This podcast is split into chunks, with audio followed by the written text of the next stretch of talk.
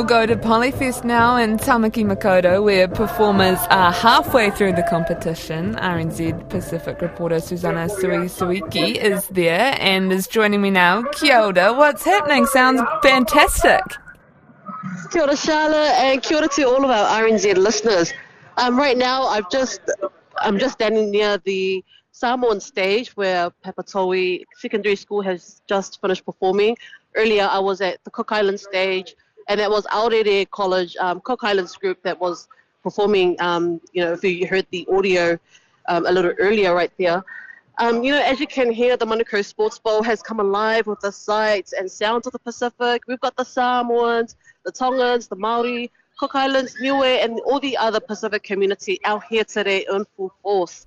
I mean, hundreds, even thousands are here today at Polyfest. Um, the event will also run tomorrow, so I anticipate that there'll be even more attendees by then. Yeah, it sounds like such a vibe just through what I can hear down the line. Yeah. What are you looking forward to today?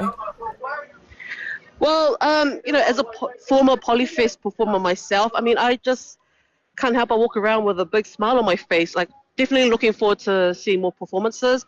You know, I have an understanding of what's running through the minds of these young performers right now. And what is that? You know, the, the excitement, the nerves, the excitement, especially the nerves, um, and not to mention the pride of representing your families and your heritage. It's truly heartwarming to see, and unless you've performed here, Polyfest is something that you'll remember for a long time.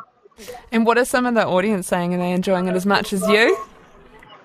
Yeah, absolutely. Everyone's enjoying themselves here. Um, you know, from the conversations that I've had, people are in good spirits. Um, as you know, the past few years have been really tough. Um, we had the t- 2019 terrorist attack in Christchurch and the community spread of COVID, which meant Polyfest either had to be cancelled, postponed, and there was even one year where it was held virtually.